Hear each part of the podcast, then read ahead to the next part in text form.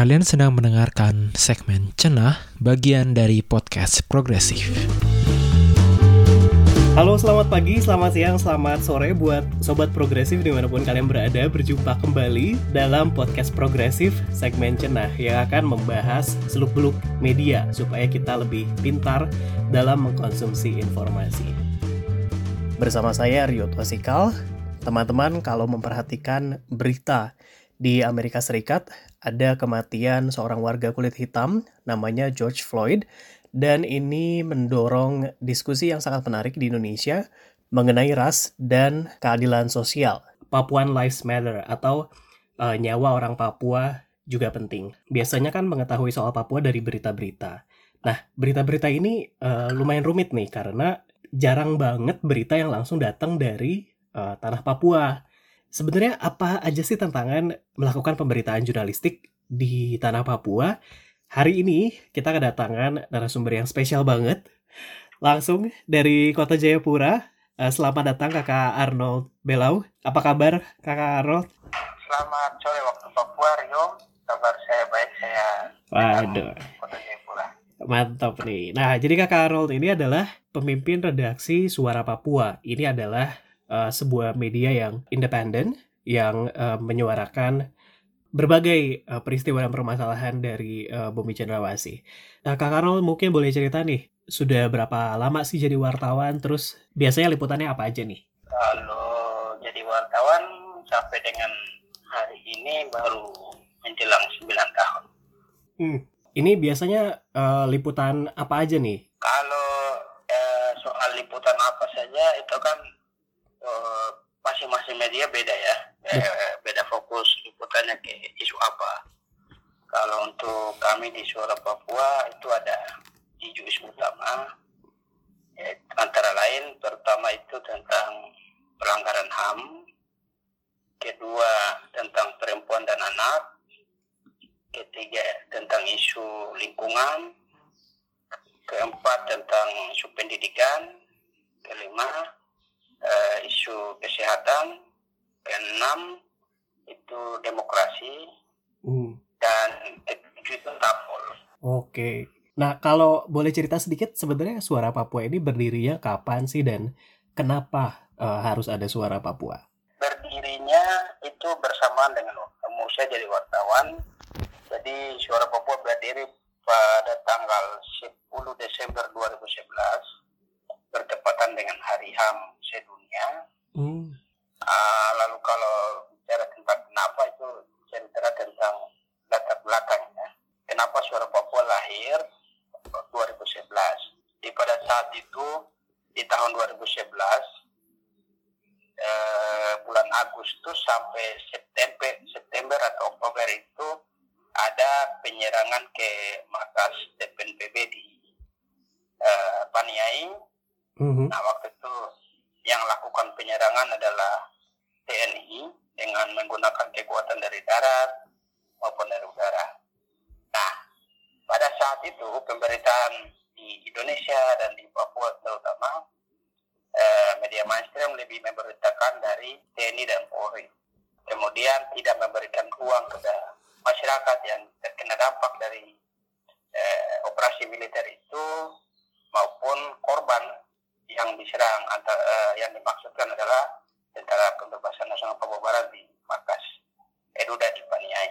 Nah, Suara Papua waktu itu lahir dalam bentuk blok biasa eh, dengan tujuan untuk eh, menyediakan ruang untuk korban, terutama masyarakat yang terkena dampak maupun kepada pihak yang diserang TNI yang tidak mendapat ruang di media massa. Hmm. Nah, set- Hmm.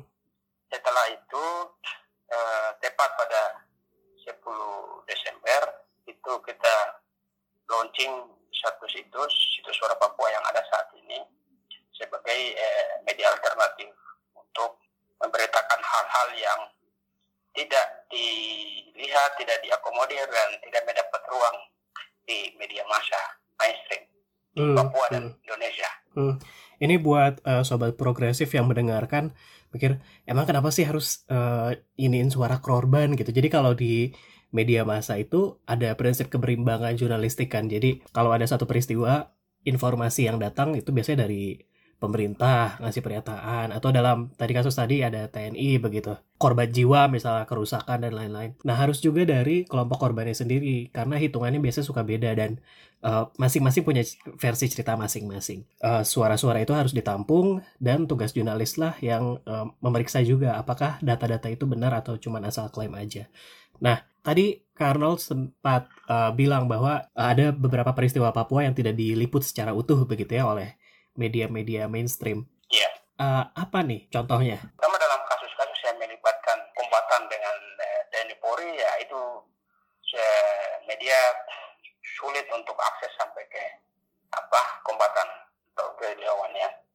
Dalam hal lain, eh, misalnya yang selama ini itu kan eh, kalau kita melihat berita-berita itu eh, lebih banyak tentang birokrasi, tentang politik, tapi sebenarnya ada banyak persoalan persoalan masyarakat terutama itu uh, tentang ekonomi pendidikan kesehatan. Nah ini juga hal lain yang juga saya pikir banyak media juga mengangkat tapi tidak tidak tidak begitu masif. Nah saya pikir ini yang sebenarnya harusnya diangkat oleh berbagai media di Indonesia di Papua tapi sulit. Eh, bukan sulit tidak sulit tapi jarang Kemudian yang uh, berikut itu uh, tentang apa yang selama ini jadi akar persoalan di Papua. Bagi saya media punya potensi, media punya uh, apa kedudukan yang tepat untuk menjadi uh, jembatan untuk menyuarakan apa yang terjadi di bawah. Kemudian itu disampaikan lewat media kepada pengambil kebijakan baik di Papua dan di Jakarta. Tetapi eh, selama ini kan media anggapnya ah ini sudah biasa. Tapi bagi orang Papua itu sesuatu yang harus. Tapi kan ini kan sudah terjadi sejak awal ya, sejak awal kalau saya silakan sejak awal Garuda dan Merpati kawin paksa. Hmm. sejak awal, sejak awal itu kan ada dimulai dengan berbagai soalan. Jadi itu semacam nilai beritanya tidak ada, tapi sebenarnya nilai beritanya ada di situ, tapi sulit. Nah, artinya bicara Papua tuh persoalannya lebih uh, kompleks. Jadi uh, saya pikir saya juga yakin dan percaya bahwa media-media di Indonesia di Papua mereka juga tetap melakukan hal yang sama, tapi uh, tidak secara fokus melakukan liputan-liputan mendalam tentang persoalan-persoalan yang dihadapi banyak orang Papua di tanah Papua. Hmm. Ini kan kalau bagi jurnalis uh, tantangan banget ya kalau misalkan uh, dia medianya cuma di Jakarta nih nggak punya wartawan yang di Papua langsung begitu. Terus ada kejadian misalkan di katakanlah di Yapen begitu di Papua nggak bisa ke sana uh, harus pakai pesawat begitu kan yang harganya juga lebih tinggi daripada ke luar negeri. Kemudian dia hanya mengandalkan nggak uh, nggak punya narasumber juga di sana. Akhirnya ya udah ada press release dari pemerintah ngikutin itu aja. Padahal ada suara-suara yang uh, belum terangkat di sana. Nah kalau ke sini sini kan sebenarnya ada beberapa lembaga yang ngasih catatan tuh ke Arnold mengenai wartawan itu dibatasin aksesnya kalau masuk Papua. Ini berlaku utamanya biasanya buat wartawan warga negara asing atau orang Indonesia yang bekerja untuk media asing. Kita tahu uh, beberapa waktu lalu ada dari BBC Indonesia ya yang sempat uh, dipulangkan karena dianggap uh, sudah melanggar gitu. Ini memang seperti itu uh, suasananya. Uh, ya, tapi itu tepat. Artinya bahwa eh, pers itu tidak bagi saya pers di Papua itu tidak sebebas seperti yang eh, dikampanyekan berbagai pihak ya terutama lembaga-lembaga pers, organisasi pers, bahkan dewan pers Terutama untuk kasus Papua itu tertutup dari eh, pers eh, apa internasional ya sampai hari ini. Kemudian untuk media-media mainstream di Indonesia, sebenarnya mereka punya peluang untuk tempatkan jurnalis-jurnalis mereka di Papua. Papua juga tidak hanya di Jayapura, tapi juga di Sorong, Merauke, di Nabire, di Timika, di Manokwari, dan berbagai tempat. Jadi artinya media mainstream di Indonesia paling tidak seminimal semaksimal mungkin harus tempatkan buatan mereka di tanah Papua. Yang selama ini terjadi uh, ada beberapa media-media seperti Tempo, terus Jakarta Post, Kompas itu mereka punya wartawan juga di sini, tapi jumlahnya sedikit sekali. Misalnya terpusat di Jayapura atau terpusat di Manokwari atau Sorong. Nah, daerah yang lain sulit dijangkau. Uh, jadi kalau kasusnya terjadi di Papua, tetapi di luar dari beberapa tempat uh, yang saya sebut tadi seperti Jayapura, Manokwari dan Sorong, jadi kendala verifikasi. Jadi kalau itu untuk yang warta uh, medianya ada wartawan di Papua. Nah, bagaimana dengan media yang tidak punya wartawan di Papua dan hanya andalkan uh, informasi dari TNI dan Polri kemudian atau pemerintah? Nah ini perimbangannya sangat dipertaruhkan. Dalam artian uh, soal berimbang atau tidak itu saya tidak menjamin bahwa tidak tidak benar-benar berimbang. Karena hanya informasinya dari satu pintu. Antara lain institusi militer dan pemerintah yang punya kewenangan untuk berbicara. Nah persoalan yang ini eh, ini untuk apa media di Indonesia ya, saya belum apa namanya bicara tentang media, internasional. Jadi media dalam negeri saja seperti itu. Yang pertama dikeluhkan adalah biaya untuk dari Jakarta ke Papua mahal. Kemudian yang kedua adalah biaya hidup, jaminan keamanan untuk wartawan itu sendiri. Ini beberapa pertimbangan, beberapa persoalannya. Saya pikir jadi pertimbangan media-media untuk tempat pengawasan mereka di Papua juga. Tapi bagi saya, eh, saya pikir itu bukan alasan.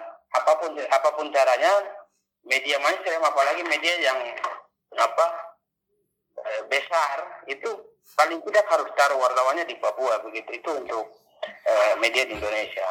Kalau untuk uh, media asing itu sama sekali saya pikir benar-benar tertutup karena kalau mau ke Papua pun itu harus mengajukan ke, ke izin ke izin ke pemerintah dan diproses di beberapa uh, lembaga dan kementerian untuk harus dinyatakan boleh ke Papua. Hmm, hmm, hmm. Selain boleh, saya sudah dinyatakan boleh ke Papua pun, uh, saya tidak menjamin bahwa warga asing yang ke Papua itu tidak benar-benar independen, karena pasti mereka akan diikuti atau ditemani oleh aparat. Nah ini kan artinya persnya bukan bebas, tapi eh, mau mau memberitakan informasi yang apa kalau misalnya setelah diizinkan terus ke Papua diikuti atau misalnya eh, setiap kegiatan itu harus dengan syarat dikawal oleh aparat. Ini kan mau memberitakan dari sudut pandang yang mana gitu. Jadi pada tahun 2015 eh, bulan Mei tanggal bulan Mei itu eh, Jokowi kan sempat sampaikan bahwa pers di Papua kebebasan pers di Papua benar-benar dibuka dan tidak perlu ada izin resmi dari wartawan asing ke Papua.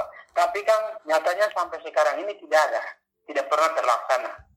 Nah, pada poin kedua, pada saat itu juga Jokowi sampaikan bahwa sistem perizinan yang selama ini diberlakukan di Jakarta itu dihapus. Tapi nyatanya juga tidak pernah ada itu. Jadi hmm. dalam eh, dalam hal ini, dalam ukuran bebas atau tidak, saya pikir itu bebas untuk di ukuran di Papua ya bebas.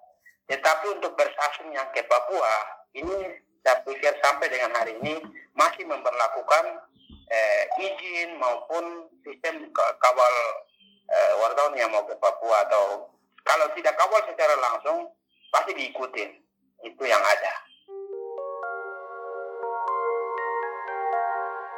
Hmm, hmm, hmm, hmm. Jadi tantangannya ada. memang banyak sekali ya, Arnold ya. Iya. Ya. Uh, ini buat ngasih gambaran nih buat uh, sobat progresif. Jadi kenapa penting banget buat memperbanyak wartawan di Papua uh, bandingin aja nih ya. Jadi provinsi Papua dan Papua Barat itu kurang lebih tiga kali lebih besar daripada Pulau Jawa. Sementara wartawannya itu paling terkonsentrasi seperti yang tadi disebut sama Kakak Arnold di kota-kota besar di Jayapura, di Sorong dan lain-lain. Kalau di Pulau Jawa itu wartawannya ngumpul gitu, terkonsentrasi di pulau ini gitu. Nah itu jadi tantangan tersendiri karena uh, ada banyak sekali peristiwa di Papua dan wartawannya harus banyak. Nah sekarang kalau udah sampai di sana nih Kak Arnold sebagai uh, orang yang juga bekerja di sana. Uh, ini tantangan jurnalistiknya seperti apa sih? Uh, apakah mudah ketika melakukan peliputan? Terus kalau wartawan kan harus konfirmasi ya. Nah itu apa ya. mudah juga nih atau ada tantangan? bagi jadi dua. Yang pertama ini tentang perkembangan ya, perkembangan media.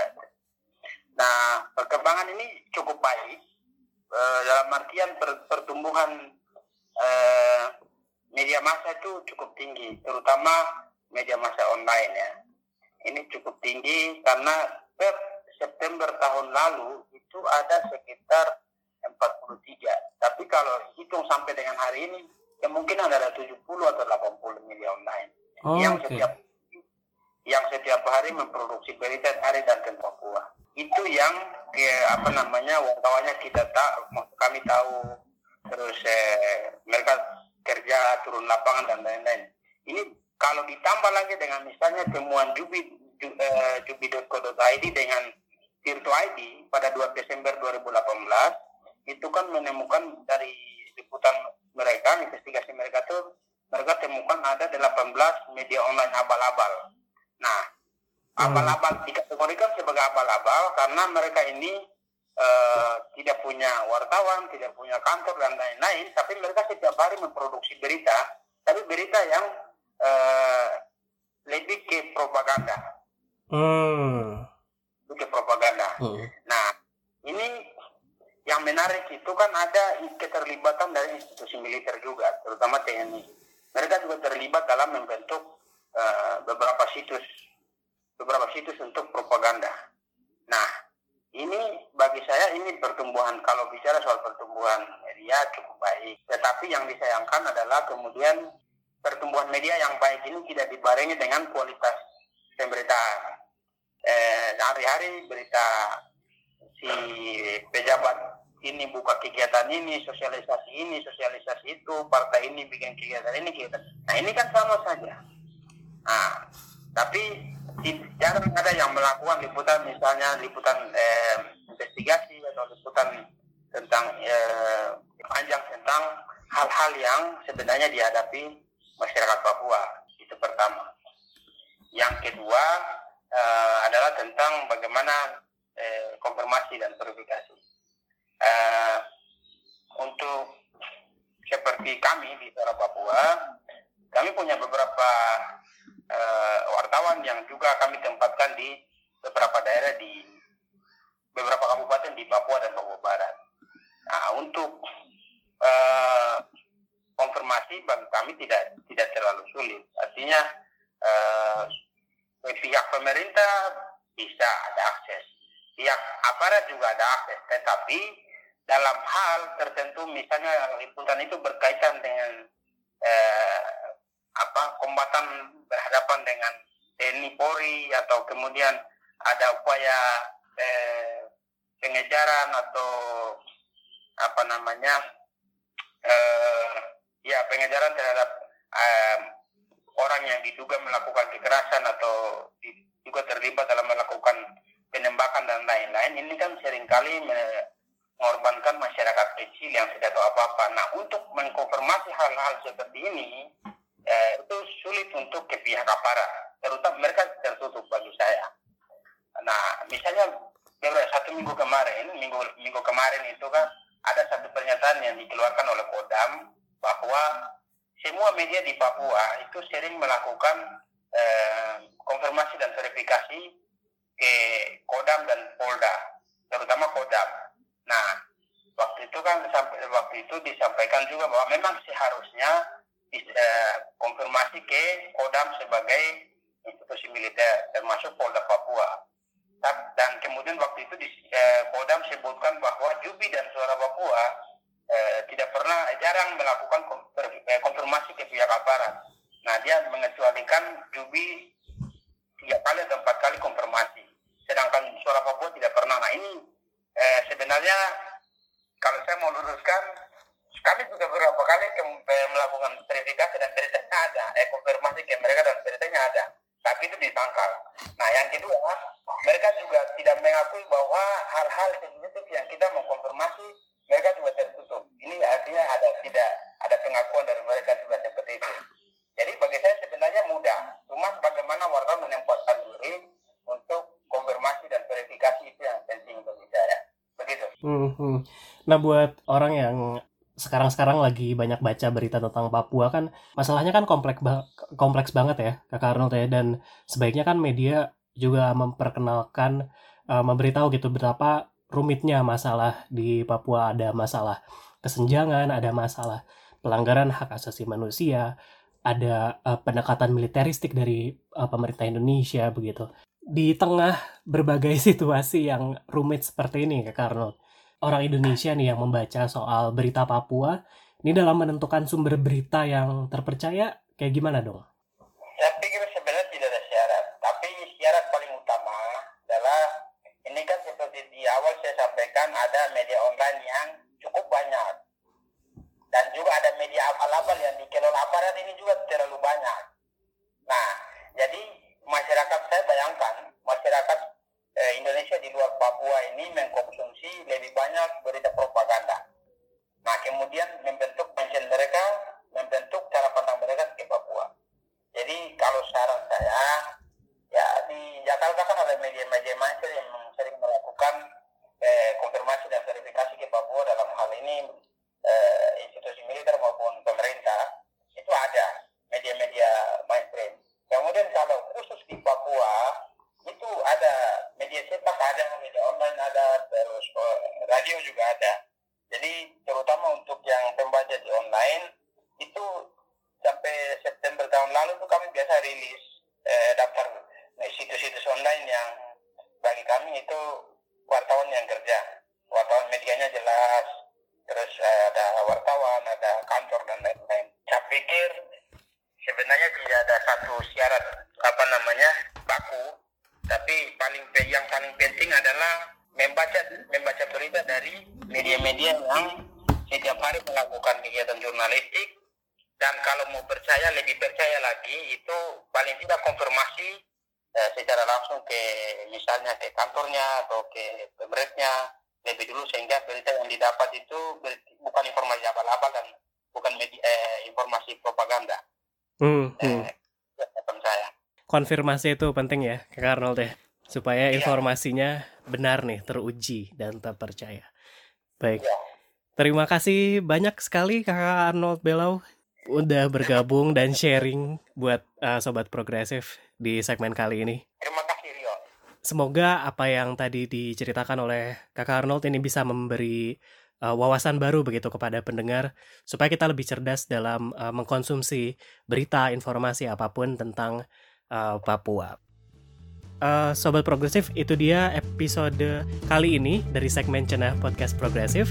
Kalian bisa mendengarkan segmen ini setiap hari Kamis sore. Saya Rio Wasikal dan terima kasih sudah mendengarkan. Dadah. Makasih Kak Arnold. Selamat sore, terima kasih Rio.